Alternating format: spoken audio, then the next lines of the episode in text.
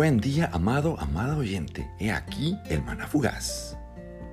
Estando en el día 249 de mi plan de lectura de la Biblia en un año, debo confesar que en los últimos meses he estado leyendo por cumplir con el plan y no faltar el récord de los días en la aplicación. Llegando al último capítulo del día, Ezequiel 33, por cierto, debo agregar que estoy haciendo el plan en inglés Debido a esto no capto todos los detalles de las historias bíblicas por las que estoy haciendo el recorrido. Gracias a Dios que conozco varias de ellas, pues las he leído en español o he estado en algún servicio en la iglesia donde se han hecho mención. Volviendo a Ezequiel 33, leeré versos 1 al 9.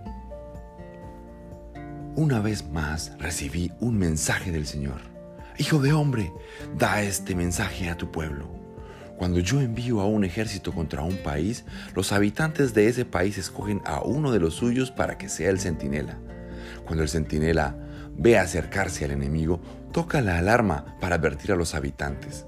Entonces, si los que oyen la alarma se niegan a actuar y resulta que los matan, ellos mismos tendrán la culpa de su muerte. Oyeron la alarma, pero no le hicieron caso. Así que la responsabilidad es de ellos. Si hubieran prestado atención a la advertencia, podrían haber salvado sus vidas. Ahora bien, si el centinela ve acercarse al enemigo y no toca la alarma para advertir a la gente, él será responsable de la cautividad del pueblo. Todos morirán en sus pecados, pero haré responsable al centinela por la muerte de ellos.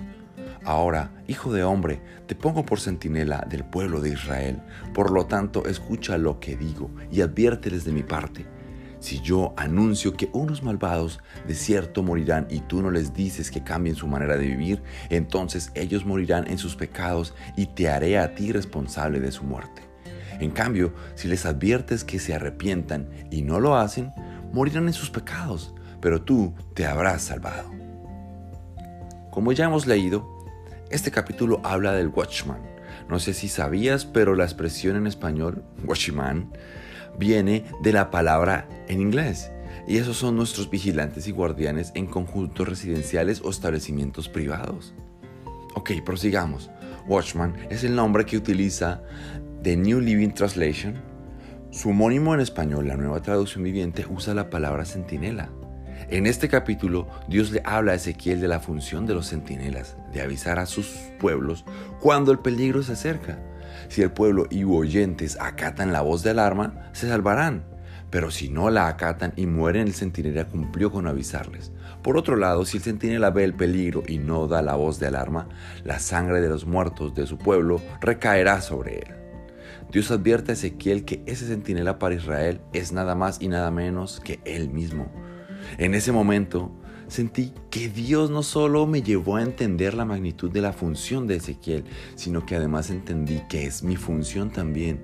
Y si eres un seguidor de Cristo y sabes cuál es la paga del pecado, déjame decirte y darte una buena o mala noticia, dependiendo cómo suene esto para ti. Tú también eres un centinela, así que tenemos un trabajo importante y urgente que llevar a cabo. Oro. Señor, tus palabras son vida y además son un tesoro cuando de hablarnos de tu voluntad se trata. Sé que quieres que ejerzamos nuestra posición de centinelas, por eso hoy te pido que me ayudes a cumplirla y obedecerla. Dios enséñanos y danos tanto el entendimiento como el sentir la magnitud del mensaje importante que nos has encomendado a tus hijos y seguidores llevar. En el nombre de Jesús he orado. Amén. ¿Será que como centinelas podemos ver el peligro y no huir de él? Abordaré esta pregunta en el próximo episodio. En voz de Edwin Gómez, este fue tu Mana Fugaz. Que tengas un excelente día.